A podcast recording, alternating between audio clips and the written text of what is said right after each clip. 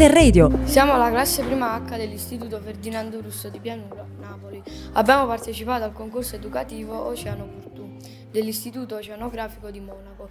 In questo podcast vi racconteremo della nostra esperienza sulla spiaggia di Cuma, nel Golfo di Gaeta e vi racconteremo delle storie verosimili sull'accesso negato al mare, tratte da esperienze realmente vissute da ognuno di noi. Cuma ha una vasta biodiversità. Dal punto di vista della flora, le pendici dei crateri sono molto visibili i cambiamenti naturalistici nel tempo. Verso le zone modificate si coltivano ortaggi. Il litorale presenta la macchia mediterranea e date le azioni dell'uomo è molto inquinata. Le dune sono una delle migliori attrazioni della spiaggia e sono divise in due parti, la parte interna piena di vegetazione e quella esterna soggetta all'erosione marina. La foresta regionale è situata a poca distanza dagli scavi archeologici. Significativa la presenza di specie acquatiche nelle zone umide e lacustri. Dato al purificatore verso la zona marina, le acque, le acque esporte in questo luogo, essendo isolato, si pratica la pesca illegale. Si suppone che i greci furono i primi abitanti di Cuba, dove sbarcarono e costruirono l'acropoli, prima la Grecia e poi i Romani. All'interno dell'Acropoli era presente l'antro della Sibilla dove si, dice, dove si dice che una donna prediceva il futuro.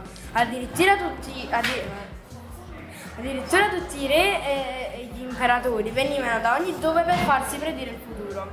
Secondo la leggenda, il dio Apollo era follemente innamorato di Sibilla, le offrì qualunque cosa per, uh, pur di averla come sacerdotessa. Oh, ella chiese l'immortalità, non sapendo però di chiedere anche la giovinezza eterna.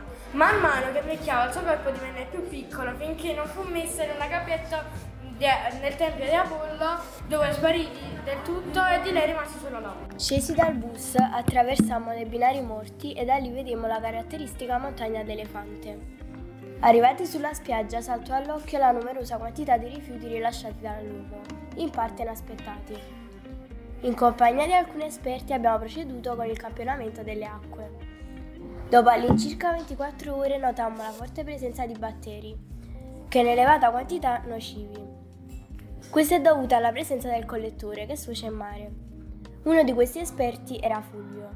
Grazie a lui abbiamo approfondito le nostre conoscenze sulle tartarughe marine. Sempre con Fulvio, con il, dro- con il, suo drone, siamo usciti ad avere una visuale completa della spiaggia, avvistando attività illegali di pesca. La particolarità della spiaggia sono principalmente le dune, che arricchiscono la vegetazione. Quella dell'antro della Sibilla è la leggenda del luogo, che narra Sibilla prediceva il futuro, da lei giunsero re di regni lontani. Un giorno Apollo, affascinato da lei, le chiese di diventare sua sacerdotessa. Lei accettò alla sola condizione di avere l'immortalità. Si dimenticò però di chiedere l'eterna giovinezza. Col passare del tempo divenne sempre più piccola, tanto da essere rinchiusa in un barattolo e scomparì. Di lei rimase solo la voce. Acqua inquinata, piogge e toponi. Una volta, quando eravamo piccoli, stavamo a casa Micciola.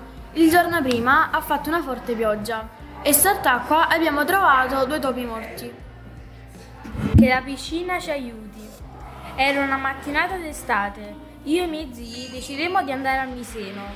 Girammo per svariate spiagge e dopo circa un'ora trovammo una piscina dove trovammo posto.